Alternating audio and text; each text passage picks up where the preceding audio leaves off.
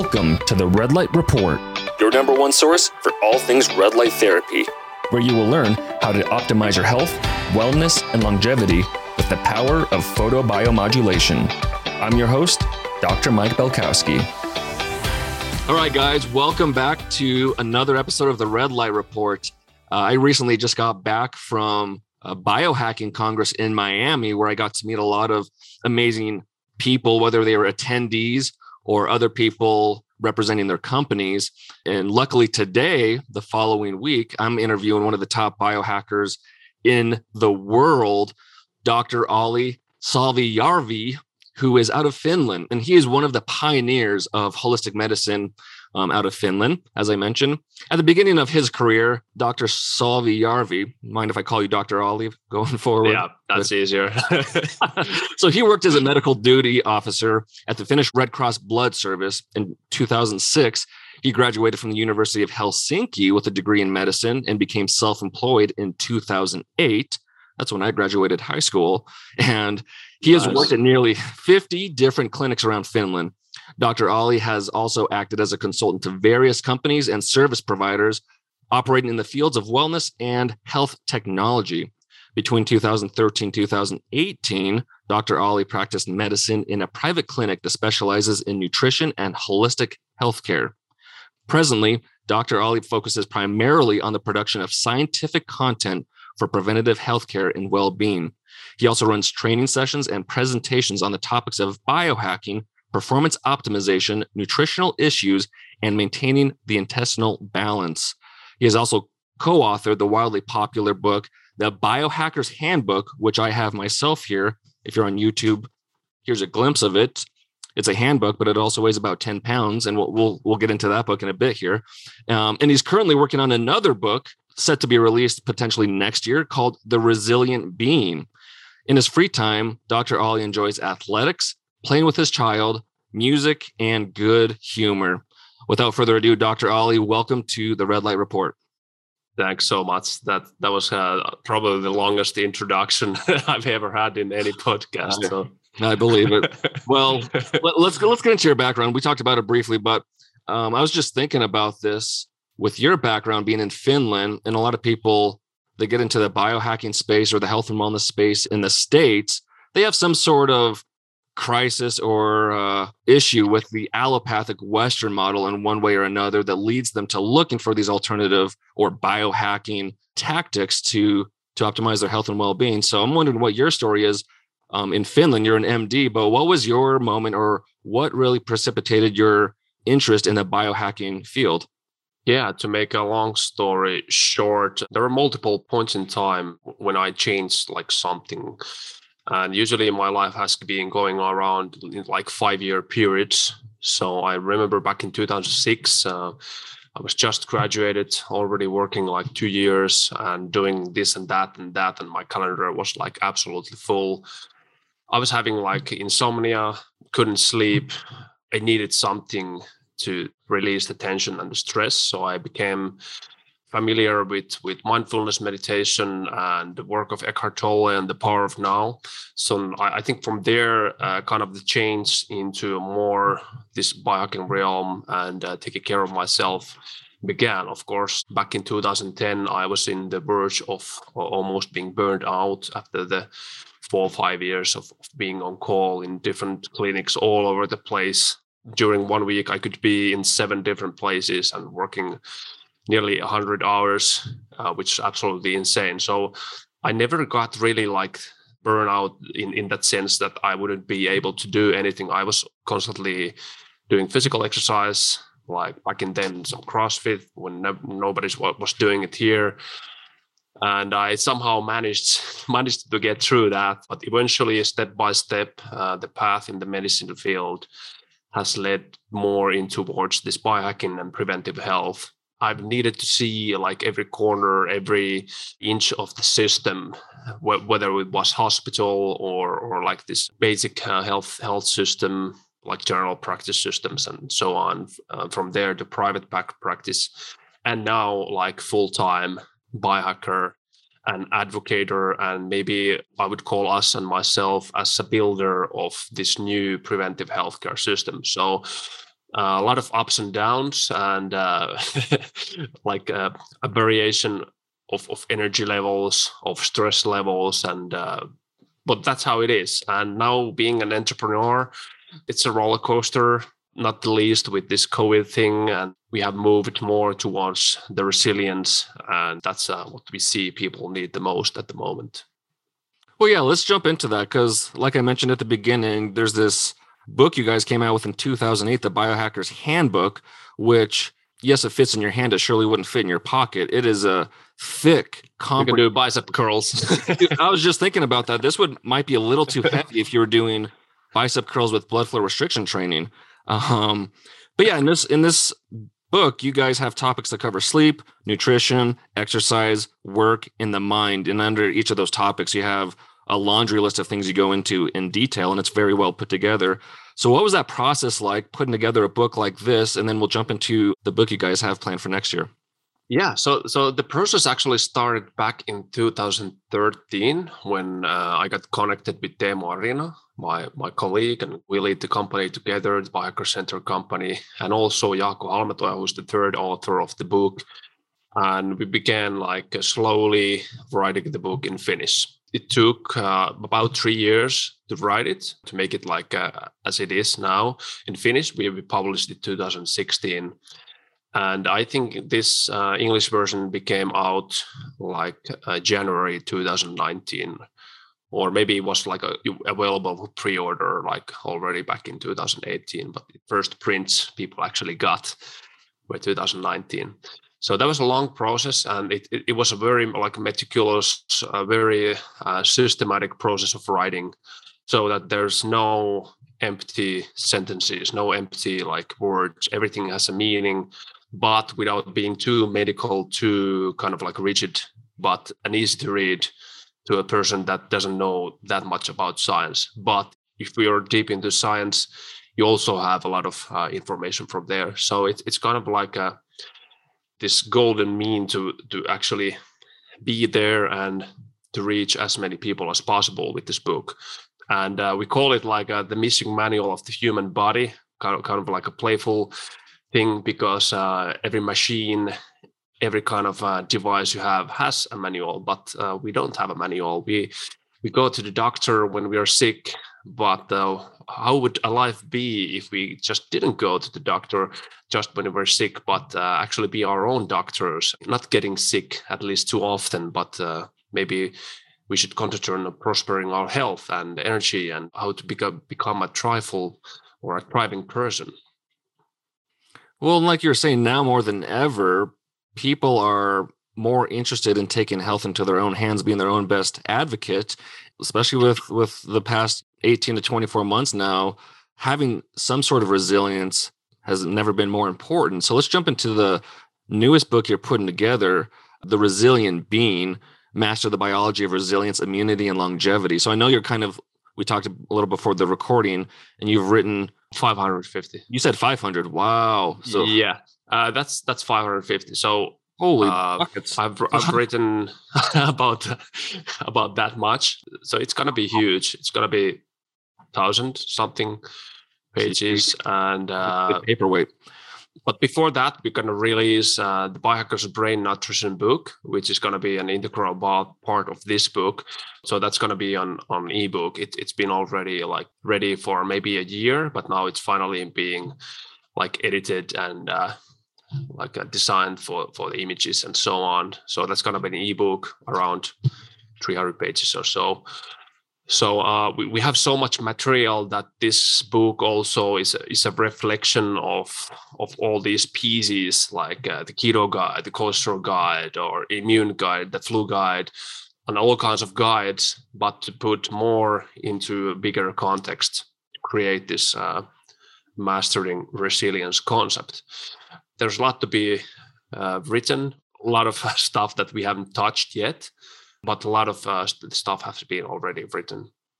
Yeah, so let's let's get into it a little bit. Um, you don't have to give away too much of your five hundred fifty pages, but uh, looks like the book has five main topics regarding resilience: uh, physical, mental, social, spiritual, and contextual. So let's just start off with, what does resilience mean to you, and how should people be boosting the resilience for, for health and longevity? Yeah, you can think uh, think about the resilience as yourself as a spring. If you're either stiff, uh, like a stick, or a very bending spring. So, so the more more like bending and you have, the more resilient you're going to be, uh, absorbing different kind of uh, like setbacks and, and punches and, and stuff like that. But if you're just a rigid, like uh, you have a rigid body, you have a rigid mind, you're doing everything like uh, like a robot that people are, are doing at this this point of time, you don't have that much resilience. But you have to be like adaptable. So maybe the adaptability, the, the concept of hormesis is, is a huge part of this, but hormesis can also be expanded into mental hormesis, social hormesis, spiritual hormesis, and even the environmental or the contextual hormesis. So um, this is a huge concept, and, and there is no like a clear definition of it yet, but we are also part of creating. We as a humanity and as a developed consciousness is, we are creating what is resilience. And uh, there's no better time than this, due to the pandemic and all, all the stuff that's happening around us, to be resilient and to create this, uh, to make yourself a really nice bending spring. Yeah, and so that kind of begs the question, what can people do, whether it's on a daily basis or just, you know, semi-consistently, to instill better resilience, whether it's a piece of technology or getting back to nature? Because like we were talking before the uh, the recording, that was one of the questions I got on a panel discussion down in Miami. What do you guys see as the future of, you know, technology and biohacking? Because I was at a biohacking conference. And so my answer was kind of twofold. It's a making these biohacks like technology, like red light therapy panels or some sort of electromagnetic modality, making it more frictionless, meaning making it easier to use in your daily life without having to really think about it. So at least you're being exposed to these healthy wavelengths or frequencies, but you don't necessarily have to take ten or twenty or thirty minutes out of your day, because for a lot of people, that's that's not realistic. And then secondly, stacking multiple technologies or biohacks or or what have you. So then you're getting the synergistic benefits, let's say, of light in a vibration plate or light vibration plate and some sort of electromagnetic frequency for healing. So relative to resilience, kind of back to that question, what do you see that people can do, whether it's it's nature or technology? What can they do to boost their the resilience? It is always both, like nature meets technology. So that that's been our thesis already in, in the Biker's Handbook.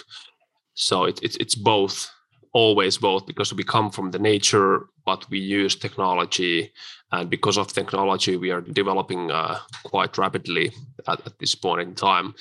But definitely, if you have, let's say you have five ailments or gadgets or technologies for recovery, and if you do them all like separately, it takes maybe like two hours. But uh, you can definitely like stack up different things. So, uh, for example, my colleague Teemu Arina has uh, this Clearlight uh, infrared sauna back in his house. I also have it too, but he has installed this huge red light panel in the roof of the infrared cabin. And there's a, there's like a, just a glass light, so so he gets like a nice bathing in red and near infrared, but also this far infrared sauna experience uh, combined with with with like meditation and breathing practice. So so that's uh, again like uh, multiple uh, gadgets or or technologies at once. But of course, uh, the best technology is nature. The best uh, light technology is the sun, the water, the air, the ground or the earth. You need to ground yourself. And that's actually what I do every morning, whether it's sunny, whether it's it's windy, rainy, I don't care what it is, the weather. I go outside barefoot. I do some breathing exercises, usually like three to ten rounds of Wim Hof. I might go even ten rounds when it when it's like sunny. I also get some sunlight and the grounding effects at, at the same time, and fresh air. So so that is free. And uh, you can jump jump in there for to a cold shower or like a contrast shower. That's usually also free, or or jump into a lake. All these uh, natural things are free. But uh, if you don't have like access or or opportunity to go there, or it's, it's it's like super dark winter, super cold, dark winter. Then you can of course use technology for recovery. Uh, I have a, like a everyday recovery practice.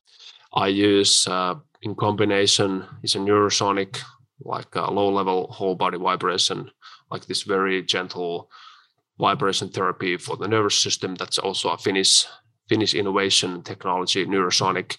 I combine it with uh, P E M F mat. I use the Beamer mat with a little bit of red light therapy. I usually also have Vielight, the intranasal uh, infrared light.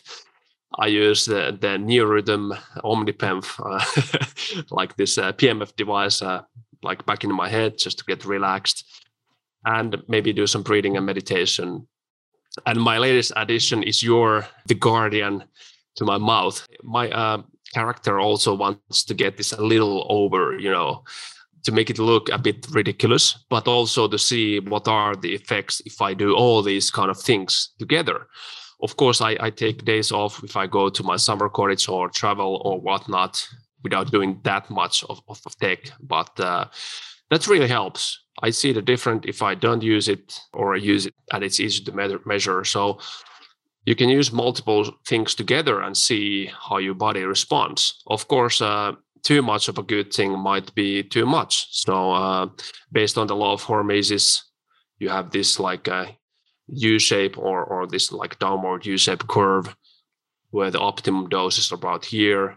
But if you do it too much, it's not really beneficial, and that it's the same thing with the red light therapy. So, but you have to find out yourself and be be the experimenter, be the N equals one, what biohacking is all about. So a lot of things you can do. Yeah, you no surprise, you do a lot of different things. And back to the free stuff, because that's what I always tell people before you start investing hundreds, if not thousands of dollars into technologies or supplements or adjuvants. Make sure you have the foundations in place. And not, most of that is free. Like you said, most of it is nature based. So let's go back to grounding for a moment, because I know that gets talked about a lot, especially in the biohacking space. So for those who have heard about it, but aren't necessarily familiar with it and how and why it's so healthy and beneficial, you know, it's anti-inflammatory. You're getting those free electrons from the earth. Explain to the people why it's beneficial. Just go a little deeper into your process there. I know you do it regardless of the weather, but how long are you doing it for? Your, it seems like you're doing it every single day. So just give us a breakdown of that. Yeah, so um, basically humans have been evolved in uh, walking like barefoot on, on the ground. That That's our evolution. Evolution. That's our... It's it's encrypted in, into into our genes. We haven't had like these highly isolating shoes or, or like a contrast or something that doesn't like uh, involve the move of the electrons. So the body responds like uh, very rapidly into this. So even even like a minute or two is enough to create some kind of a, a response like physiologically. But of course, the longer you be, the, the, the more longer you are in, in the grounded state, the more effect it begins to have. You actually start to notice like a drop in, in the pulse rate. Uh, and, and the longer you be there, it, it's actually an antioxidant therapy and lowers inflammation and, and stuff like that. And I recently took a, took a look in, in the grounding research on sleep quality, and there's a few very good quality studies on that. Uh, of course, they are not sleeping like straight on the ground, but they're using like these grounding mats, which are connected to the to the earth surface, and that there's like a dramatic uh, improvements in, in recovery and like a reduction in, in delayed onset muscle soreness and uh, inflammation, different kind of markers and so on. But uh, you don't have to like overdo it and stand like I'm standing two hours here in the rain and do nothing but ground myself. But, you know, make it part of your everyday life. And uh, maybe if you go outside, maybe uh, just instead of having these like highly isolated shoes when you're in the park, just take them off and, and you know, be there and, and stand there for a while. I, I'm pretty sure everybody will notice quite rapidly the difference. And also your legs are not getting that tired. So uh, I used to do like this, even in, in the fall time, like uh, these um, hikes or, or long walks in the forest without any shoes. Usually I wear these like um, these uh, Five Fingers or Viva Barefoot shoes to get the, the, the get the feeling. But I decided, hey, uh, I, I've been walking like barefoot quite a while. The sole of my foot is pretty thick. So I, I actually walked like six kilometers in, in the forest with all these like uh, rocks and stones and, and whatnot. And that was a bit extreme, but it was a, it was a nice experience. And uh, then I thought about like the endurance runners in, in Kenya and, uh, you know, in, in the Africa, in, in the longer like uh, mountains, and they, they run barefoot. Maybe that's their secret as well. it's, it's it's the most natural way of use your foot. Eventually, when you expose yourself it this kind of a thing a little bit, then you actually start to feel, okay, this feels actually good, and you want to crave it a little bit more.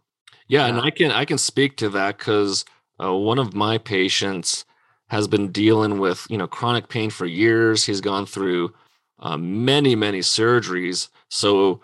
Really all over his body, he's been dealing with with pain, especially his knees. And so I suggested to him, man, why don't you just start grounding, you know, start, you know, five or ten minutes, you know, see what you think and just do it consistently and see what you notice. That was like on a Thursday or Friday. And I saw him the next week on a Monday or Tuesday. And he reported that he couldn't believe how much his pain was reduced just yeah. by grounding. And again, he'd been dealing with this pain for a long time. Really got no reprieve from any other doctors or surgeons or whatnot. Um, and I've been doing some dry needling and hyperbaric with him, which has helped a lot to a certain degree, but he still had pain. And the grounding is what kind of reduced it the most almost.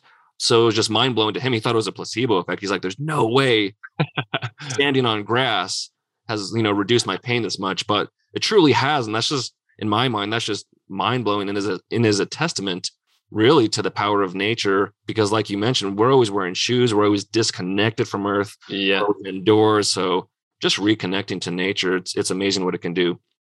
Yeah, the natural, like the, the electromagnetic field that the earth has, and to the Schumann resonance, and uh, just being like, that's that's a real connection. Of course, uh, you can have like connection spiritually, connection mentally and, and physically, but uh, if you're always like isolated, never you go, never, never go swimming into a lake or ocean. That's also, by the way, a very good way of grounding. And uh, and if it's cold, you can get, get some cold exposure as well.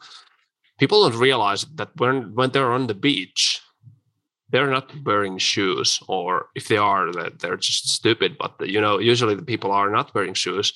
But you get multiple things at the same time. You might get some like nice uh, ocean water, like salt water exposure. You're grounding yourself on, on the sand, and you get some beneficial sunlight. So that's why people feel so good. And typically they're on vacation, so a little bit of a mental reprieve. Yeah. that, that's a good point. I mean, you're essentially doing, you know, several nature hacks, if you will, at the same time. And yeah, that's why it does feel so good. Before we go back to the resilience book, there was another point you made when you were talking about things that you do, because you do so many things. So A, you mentioned measuring, which is extremely important, because if you're going to do anything, whether it's take supplements or or try a new hack or try to improve your sleep regimen somehow, you need to have, outside of feeling better or not feeling better, you do need to have some sort of objective numbers. What do you use personally to track your biometrics so that you know what you're using is either working or not? Oh, the Oura Ring. The Oura Ring. This is the Oura Ring, the Lord of the Rings.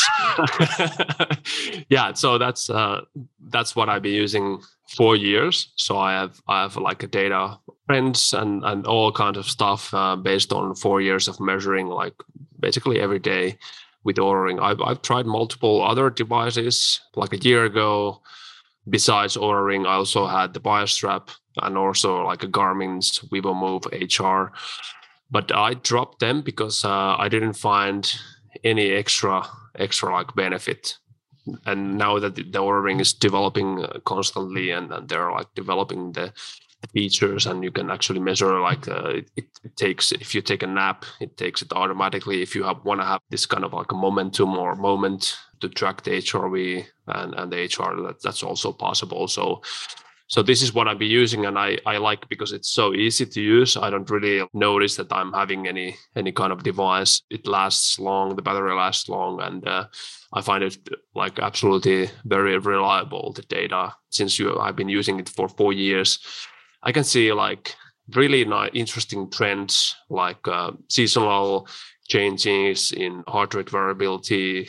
You can start to like see different kind of uh, very interesting patterns in, in your data. So this podcast interview was brought to you by the Longevv Revive Cream.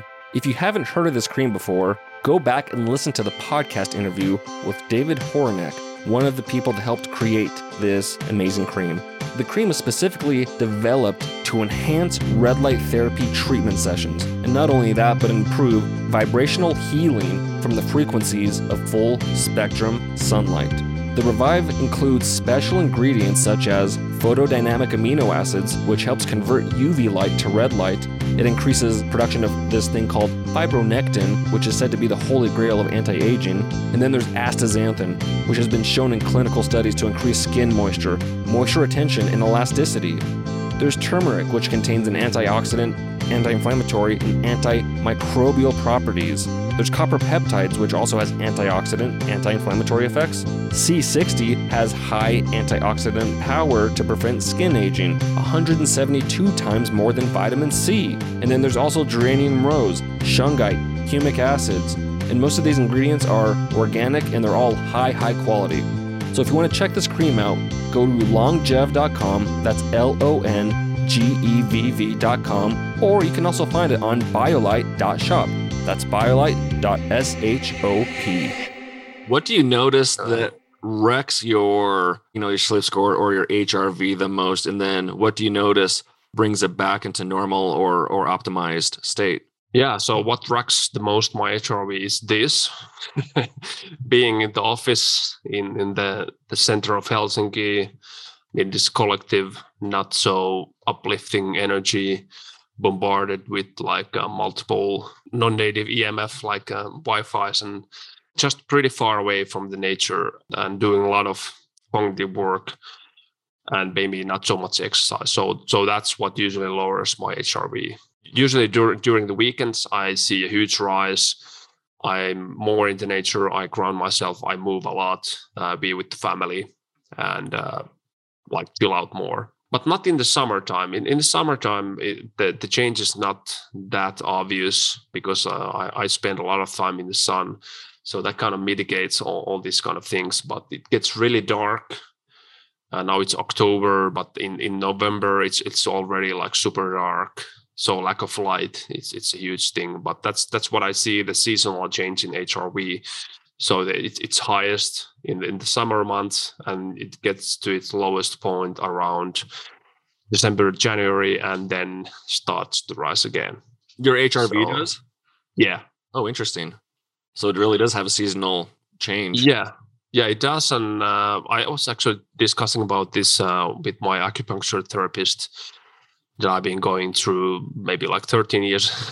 So he, he knows me. He knows uh, the Chinese medicine system, the traditional Chinese medicine, and uh, a lot of the cycles that we in the Western world have no idea. So it's it's actually natural that the H R V drops and the pulse rate might might elevate a little bit, and the pulse gets deeper into the tissues, and our body, uh, especially when when we live in Finland, we have like four seasons. Our body gets more into prepared into the winter time. That gets disrupted because many people want to like travel to the to the like uh, Spain or, you know, where wherever there's like Canary Islands where there's sun, and they disrupt the natural homeostasis of the system, and that when they come back, they actually get ill because the system is is so disrupted. That's what I've been seeing. It's it's quite natural process as well. And uh, I used to be like worried about it. Oh, I need to get my H R V like back to where it was in the summertime. But I've been realizing, okay, it's it's it's a lot different. There's a lot more light in the summer, a lot more sunshine, and uh, like infrared radiation, red light, and and stuff like that that really have an effect, and and the circadian like biological effect. So I'm not anymore that worried about it because I know my body will adapt to that. That's interesting. I'll have to track that as time goes on. That makes sense the way you explain it as far as H R V, you know, kind of ebbing and flowing with the seasons. Because where I live up in Montana, um, I don't know if I'm as high as you latitude wise, but we get four seasons as well. So I'll have to track that hmm. and see if mine does the same thing as yours. But I was going to say that as far as what wrecks my H R V consistently is either alcohol and or eating too close to bedtime. Those two wreck yeah. the H R V. And it's not a lot of a lot of alcohol. I'll have a glass of red wine or something, but if it's too close to bed, yeah, my H R V is cut in half. And then things that really bring it back up would be breathing exercises, exercise, hyperbaric oxygen, but especially those first two, especially breathing. It's insane what just slow nasal breathing can do. When I started doing that a couple months ago, my H R V increased, you know, twenty or thirty percent, and I changed nothing else but my breathing. So yeah, um, yeah I'm a huge proponent of, of, of that. And I know you do Wim Hof. Um, is there any other type of breathing techniques you, you integrate? Yeah, I, I do like intuitively. I suddenly realized that no, I, I'm just uh, have been like reading like four, seven, eight, or or something like that. Not not even like realizing that I'm actually like releasing the tension and the stress. Or one day when I was driving, I was I was suddenly doing like this bastrika, like this fire breath, like a little sh- sharpen, yeah, like this very fast, sharp, like sharp breaths to the nose, just to little sharpen my wake up the the sympathetic system and. Uh, I use this app called shift state dot io. So it has a biofeedback type of uh, breathing training. So you measure your maximum exhalation, and based on that, it it creates this this kind of different patterns. So it has like four different uh, practice patterns, and you can practice like if you want to be more present, more calm, or before sleep. So that that actually helped quite a bit, maybe a year back. I have these phases that I try different kind of breathing exercises, and and uh, I, I like the one minute breath. I only breathe one time per minute, and that's that's kind of like also a mental practice. So you basically you breathe in like fifteen seconds, hold fifteen seconds, breathe out fifteen seconds, hold fifteen seconds, or you can just you know do five five five or What, what, right. whatever the number suits yourself more. How many minutes do you try to do that? Usually it's it's a couple of minutes. Doesn't like need to be that long. It's it's the effects are really immense, quite quite fast. And but just you know overall slowing the breath rate, it's really helpful. And we know from research that the slower your breath rate, you, the longer you can live. At least animal studies. And uh, usually the bigger mammals have like a slower like um, breathing rate. And of course, the Oura Ring gives you the breath rate. So if you start to see that it's it's it's getting elevated, then maybe you should do something. And it's the same with other other things too. So my, my stats are quite uh, like stable, like all the time. And when I came back to work and having more stress, that my resting heart rate elevated maybe like two B P Ms on average. Hmm. Not not that much, you know, it, it, it or or maximum like three. So it, it wow. you know, it was at this lowest, it was like forty-seven or one some nights forty-five, but now it's it's more like fifty to fifty-two. Your heart rate? Yeah, like resting resting heart rate. That's a difference. So that's also lower in the summertime. It has to do with the light and not so much like uh, mental stress, more of like uh, outdoor physical activities. Interesting. One more thing about the book you have coming out. I'm, I'm curious on the spiritual resilience. What does that look like? What does that entail? And if you can give us any snippets as how one can start to move their spiritual resilience in the right direction. Yeah. So um, first and foremost, and ultimately we are, or everybody, we're like spirits, having a human experience, or souls having a human experience. It depends on uh, how you see things, or source, or whatnot. So, so the spiritual resilience, it's it's more about the realization about your heritage, your like uh, ancestry, where you come from, what are the things that you came here on Earth to change, let's say in your bloodline? And there's like, there are like these patterns that are repeated and repeated and repeated. Of course, this goes uh, also hand in hand with the social resilience, like with the childhood experiences and traumas and so on. But the, maybe that's that's more about how you can develop the consciousness aspect and, and the non-dual self, the ultimate source that's that's being aware of all what's happening, like in, in this body, in this vehicle. So uh, we go deeper into the metaphysical realms and also like uh, what means transcendence? Uh, is there a thing called immortality? Or uh, rather, isn't everybody already immortal? We just change forms. We are transforming into a different kind of like uh, configuration of energy and, and uh, well, basically energy. So uh, that's still uh, zero uh, words written in this. The thing, it's it's all in here and uh, Teemu's mind and, and like uh, in, in like multiple books, we have developed like uh, our spiritual like uh, spirituality and, and the connection to the source and and this this uh, finding w- what means to be a human in this this like body, and also re- deeper realizations. Like I have had multiple deep realizations in the dream where I kind of dissolve the body and the ego, and this whole thing dissolves into this uh, universal like mind or uh, energy lattice. What is actually real? And uh, is this actually a dream? Uh, and uh, the more real thing of life happens somewhere else. So all kinds of things, but but that this this went a bit a bit like uh, south. Uh, but uh, you can like also practice this with with like uh, being more con- in connection with your uh, deepest like uh, core and, and the essence, which is not attached to any like uh, physical thing, any thought in this like uh, physical realm. Remains to be seen what what actually comes out in the book. So. So the first part being aware of everything that you just uh, so eloquently put out there. And then once you're aware, is meditation like the number one thing to be more resilient spiritually? Or is there more things that you can do? It certainly helps. And uh, the natural state of the human mind and the system is kind of a meditative state.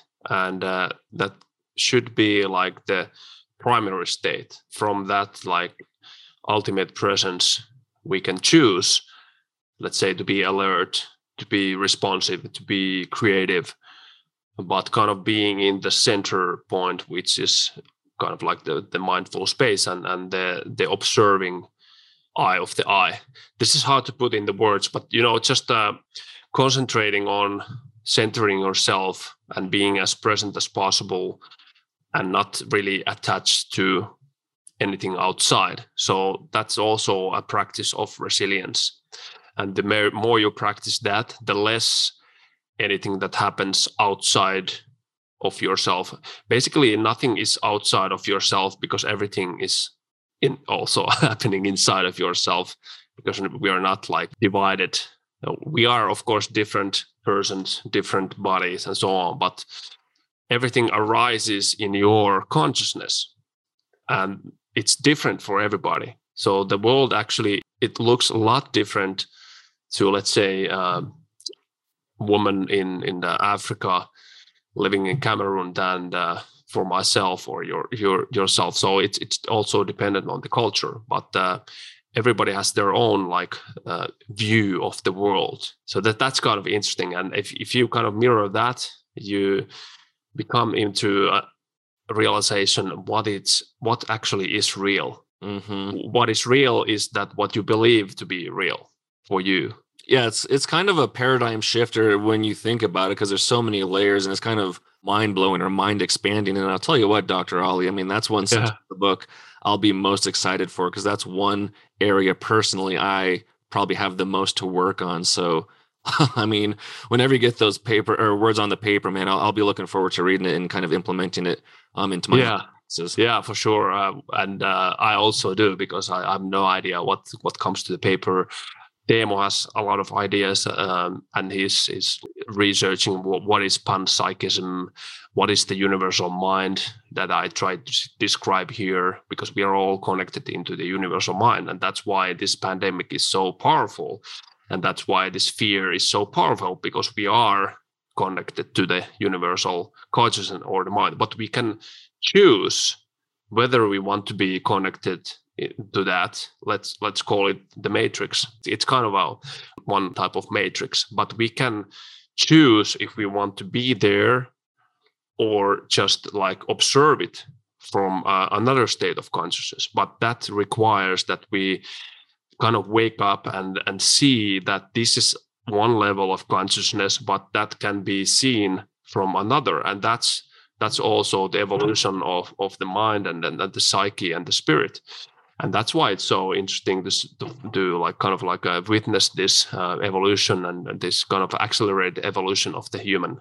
So in, in a way, it's kind of like uh, tapping into the quantum field, right? Kind of like, I don't, are you familiar with Doctor Joe Dispenza? And kind of what's yeah, yeah. happening to the quantum field, like you're saying. I mean, depending on your frequency at, at any moment in time, I mean, you can be in any part of the quantum field based on what you're projecting or what you're thinking. So it is mind-blowing, but like you're saying, you, you can choose to be aware or to tap into a certain part of the field. I mean, you can really manifest whatever you want if if you tap in correctly. So again, for me, that's something I'm still trying to exercise. And you're working a muscle, right? But it's just working a Um, your brain or, or a different type of muscle. So that's something I'm really intrigued by, and I'm just trying to implement and and improve upon, you know, personally. So I'm really excited about that part of the book. Yeah, and there comes shadow and the subconscious, the Jungian archetypes, these traumas and, and trauma therapies. They're like huge uh, subject at the moment, because people are going through collective trauma. People are healing and releasing the different kind of traumas. I've been doing that too. And there's like a lot of stuff coming from the previous generations that are popping up to the surface. And basically this, this pandemic is, has uh, touched the basic fear of everybody, which is the fear of death. So uh, that's that's why this is so powerful. And that's why people are panicking. And uh, if, but if they choose to face the fear, not just the fear of death, but different kind of fears, and seeing their uh, shadows, which which which are like reflections of the stuff that, that they are not owned in their subconscious minds, that they try to hide, but they see it in other people, and they trigger that. Why are you like that? Uh, uh. But actually, it's it's a reflection of yourself that you haven't yet owned. So uh, it's it's super fascinating, like looking at these aspects of, of the human consciousness and human evolution, and how people are going through these traumas, whether they want it or not. Of course, they, of course, they can stay and try to stay like this. And uh, I want to be like as it always has been, but it's never going to be as it always has been, because that's the nature of evolution. That's the nature of energy. It's always on the move. Yeah, tapping into the spiritual aspect of it. I was like trying to optimize your inner light, right? Which you could say might be the most important part of your health. If you're able to kind of get that on point and, and centered, everything else falls into place. So with that beautiful segue, let's let's yeah. talk about red light therapy, which is extra- and coming back to the real life. Well, yeah, yeah. I, I think, I think, and the more I've read and learned about it from various sources, the inner light. I mean, yeah, it, it's it's so important, and I mean that's a whole other podcast. But yeah, let's get let's yeah. talk about some red light, because you've been using it for many many years. So just kind of tell the audience, Doctor Olli, how you kind of learned and started utilizing red light therapy, and what you've what you've noticed with yourself or other mm. people. Let's let's go back into two thousand thirteen, I think. So there's this Finnish Finnish guy called uh, Vladimir Heiskanen, who's uh, actually he's put together this uh, red light or photobiomodulation huge uh, like Excel platform with five thousand seven hundred references and it, and ongoing. So he's been gathering this research only on photobiomodulation, and that's just simply astonishing, like uh, work he's he's been doing. But uh, he he began like uh, talking to me about this. Hey, maybe you can use this like in- incandescent bulbs or these basic like lamps that emit some amounts of red light to actually have this like a heating or near infrared and red light therapy. And then he came across these very cheap devices that are used in joints, like boiler lights or something like that. It's not too effective.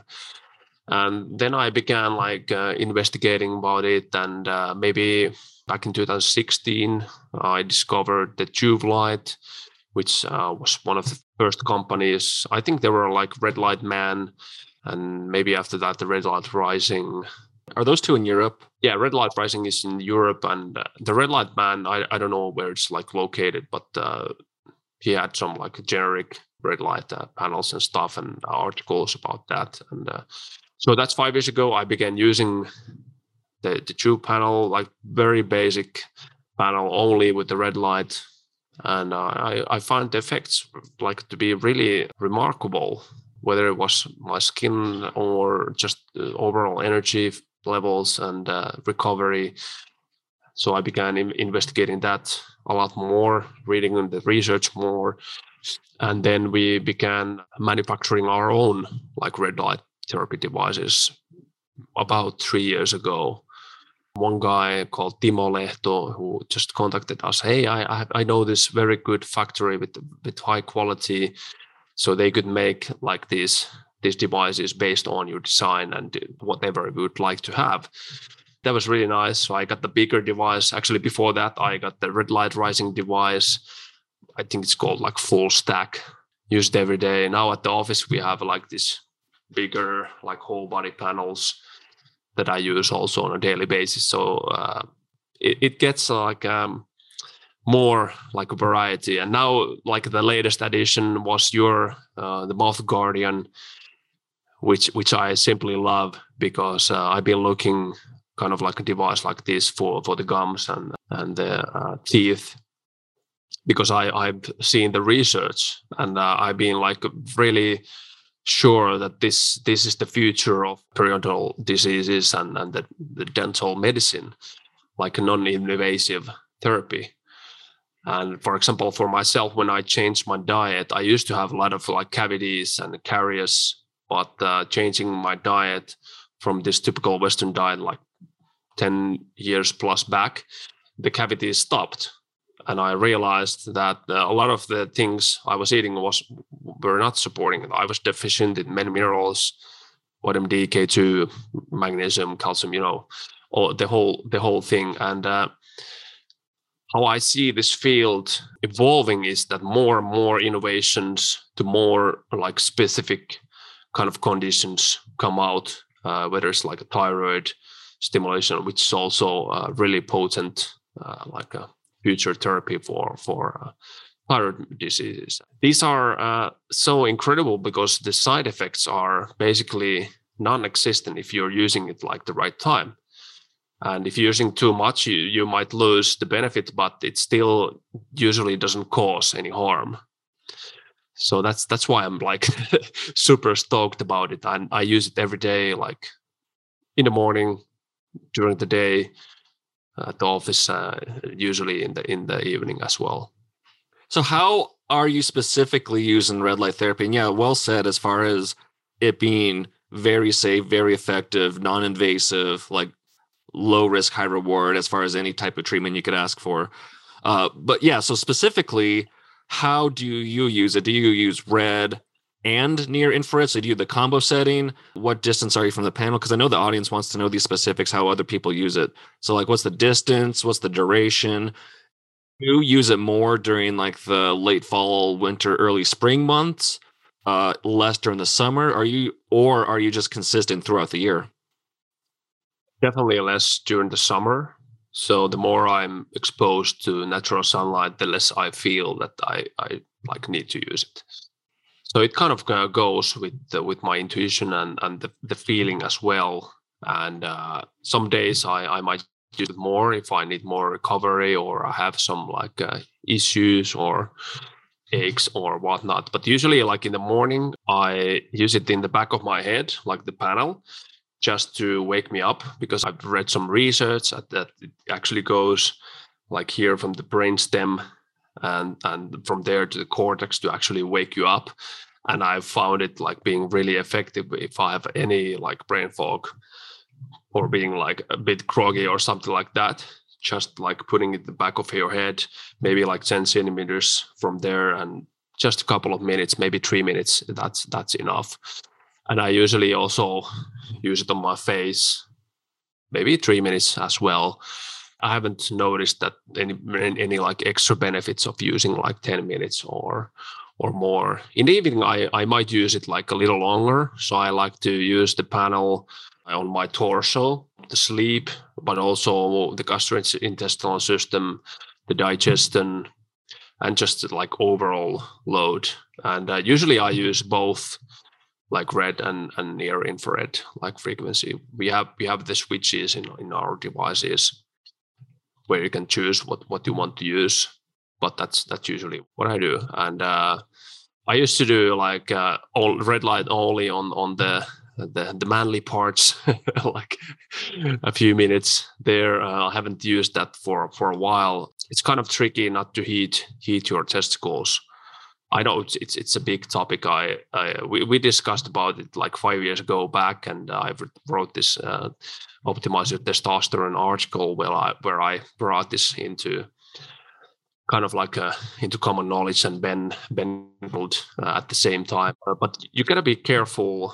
Definitely not to overdo it. Be like uh, sensible that if you have like parts that might be really sensitive, so a lower dose is always usually safer and better. That's, that's kind of a, it, it varies more in, more in the winter time, less in the summertime.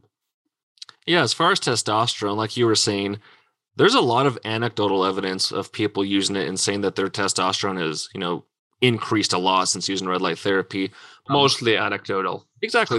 Basically yeah. In the research, which is why I haven't developed a protocol for that yet. Yeah. So until there is enough research, like you're saying, that's what I tell people. There's anecdotal evidence, probably red light only, because you don't want the near infrared light penetrating much deeper because that tissue down there is so thin, you probably don't need the near infrared. Yeah. But yeah, less is more, especially when it comes to testosterone or, or using the light on your testicle. So I haven't done it personally. I because I do full body treatments mostly. So yeah, I haven't done that targeting yet, but that's what I tell people. Basically, exactly what you said. Do but, not fry your eggs. Yeah, yeah. Unless you want to intentionally, but yeah. Keep uh, the yolk running. Have you had anything recently that you've tried to treat specifically with red light therapy, like any aches or pains, or like wounds, yeah. or? And then, you know, how did how did you use the red light therapy and how did you respond? Mm. Yeah, uh, actually, it's just a couple of days ago, uh, I was in the forest. Uh, I had these barefoot shoes, pretty slippery ones, and not the best choice for that because it was really muddy, a lot of leaves on the surface and very slippery. So I kind of uh, like slipped and did some like, I don't know what kind of movement to keep me balanced, but uh, I, I twisted my right knee. I usually never have any knee pains, but I started to have like a kind of like a nagging knee pain at the inside of the knee. So maybe some some kind of micro tear in the, in the like probably the medial collateral like ligament or, or something like that, based on on the momentum. Now it's gone. So I used red light therapy like. Uh, three times throughout the day, about five minutes, like targeted there, and uh, there's no no pain anymore. So that's that's the most recent ones. And uh, I haven't had any wounds or something like that in a long time. But uh, I always show in my presentation this kind of a picture of my like facial and, and my eye. I I played uh, like a basketball a couple of years ago, and, and we have an actual game. I was wearing like glasses to like see see better to shoot. That that wasn't the wise thing. So because it's it's uh it wasn't that skilled of a game, and I got like elbowed and, and the glasses broke and like a, the serious wound here.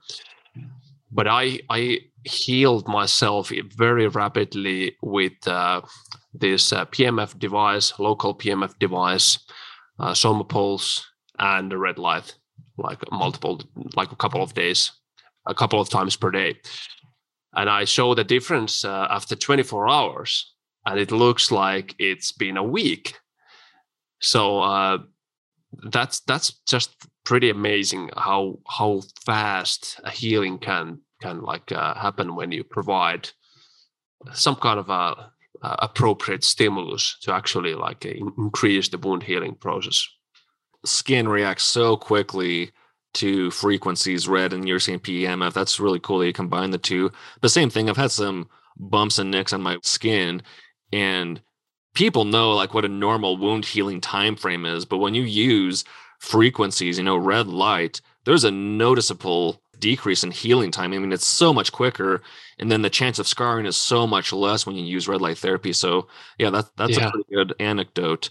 I know you haven't been using the Guardian for that long, but have you noticed anything tangible since you've started using it? Yeah, I actually have. So um, I don't like the process of uh, flushing. Yeah, I hate it. and uh, I, I tend to try to avoid it. And uh, then when I go for it, usually I, there's some a little bit of blood out of my gums, probably due to the sudden like uh, contact. I don't know if it's, if it's inflammation or not, but now I haven't really increased the, the flossing, but there's no blood coming blood anymore.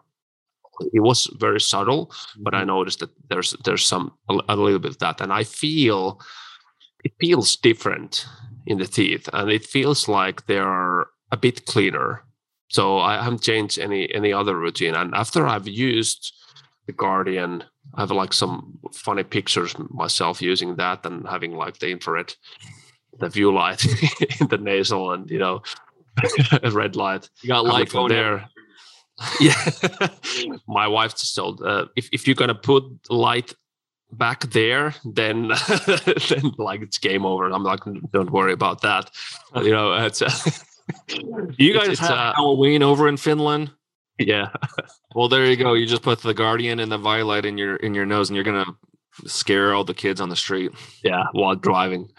while driving. No, that's cool to hear. So it sounds like your gums became stronger, which I guess is one of the main things that red light therapy can help with is people with gums that bleed easily or have any type of inflammatory yeah, and, gums. It, it really does help with that. And I feel the enamel has also gotten a bit stronger. So I know there's oh, research yeah.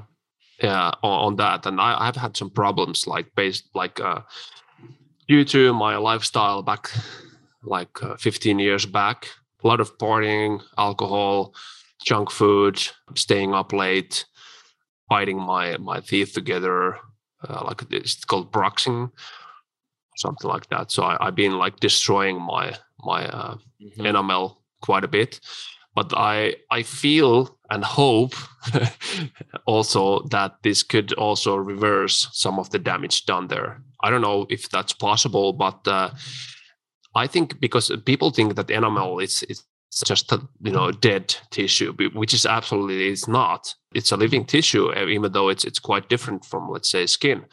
But uh, I think it can be rejuvenated.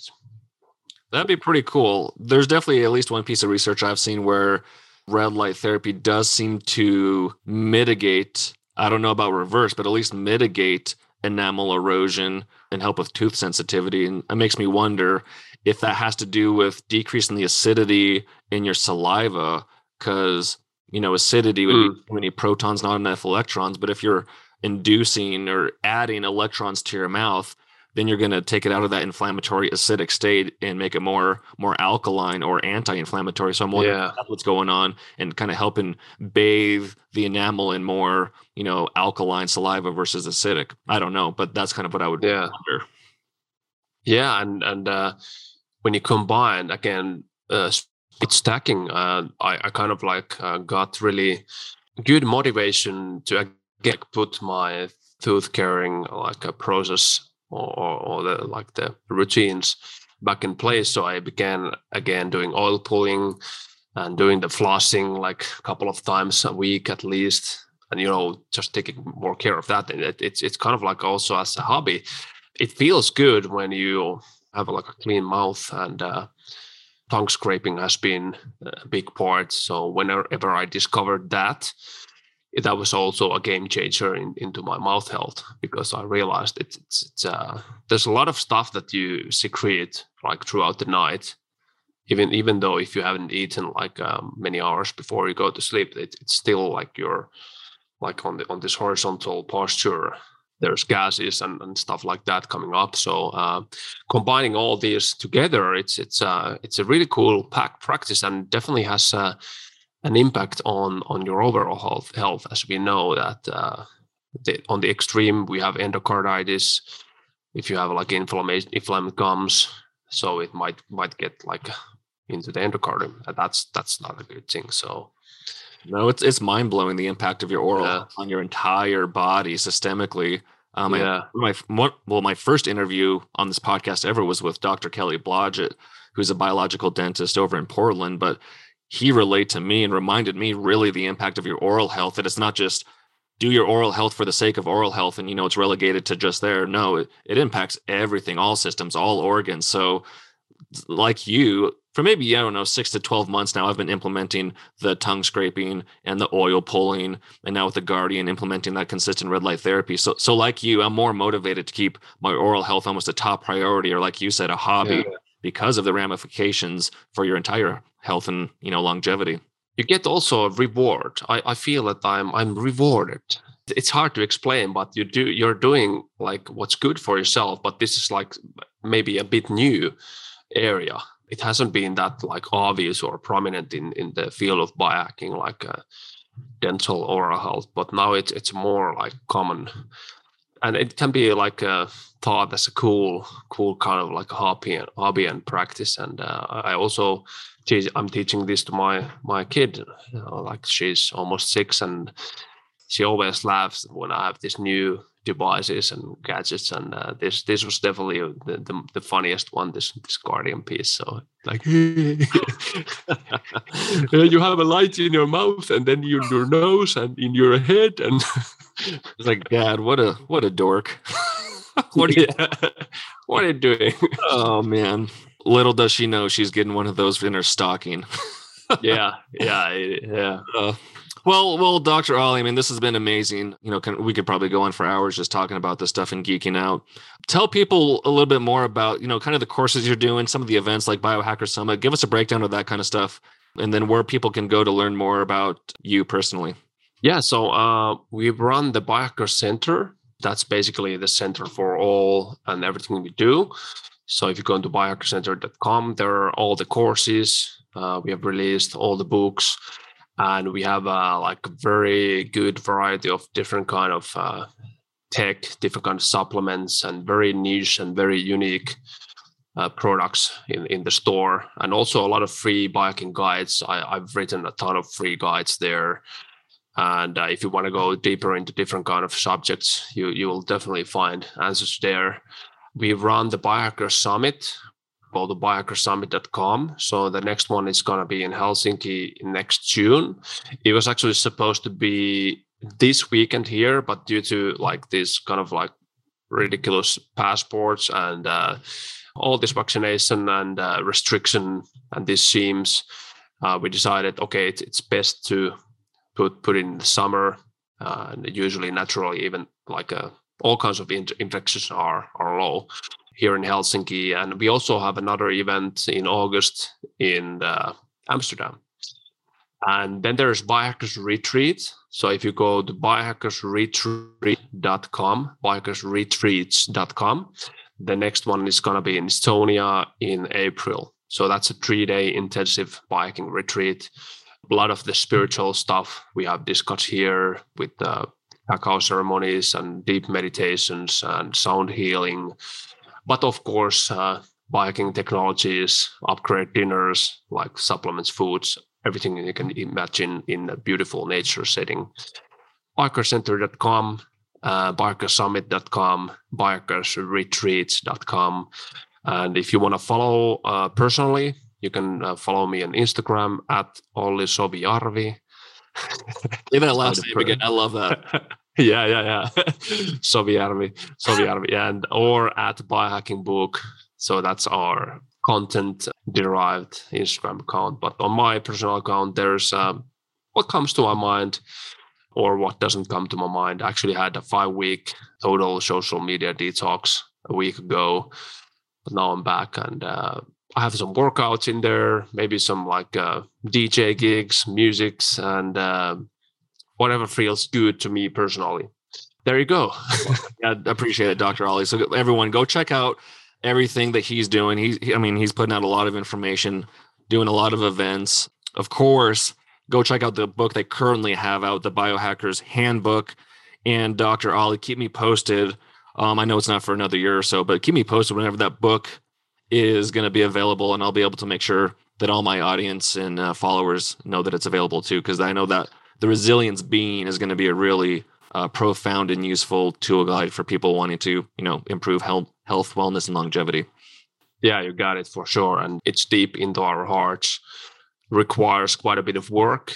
And uh, as you know, raw muscle building in the day, eventually it will be ready and it will be double, double like that handbook. So you can do double bicep curls without the blood flow restriction.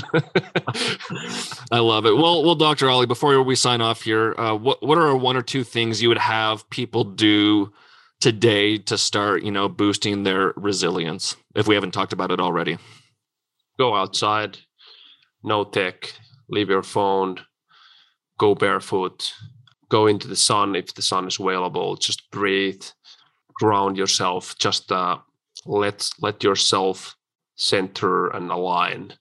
That is the most important thing that you can do at this point of time, just to center and align and ground yourself. So it, everything becomes a lot easier when you do that. It's free and it's back to nature. I mean, it, it's yeah. all good stuff. I, I love that answer. Well, Doctor Olli, whenever I'm over in Europe, whenever I get over there, I'll have to come up to Helsinki and uh, we'll have to start stacking some biohacks together. Yeah, welcome to our office. We have uh, wonderful recovery cabins in here, so you're most welcome. That'd be awesome.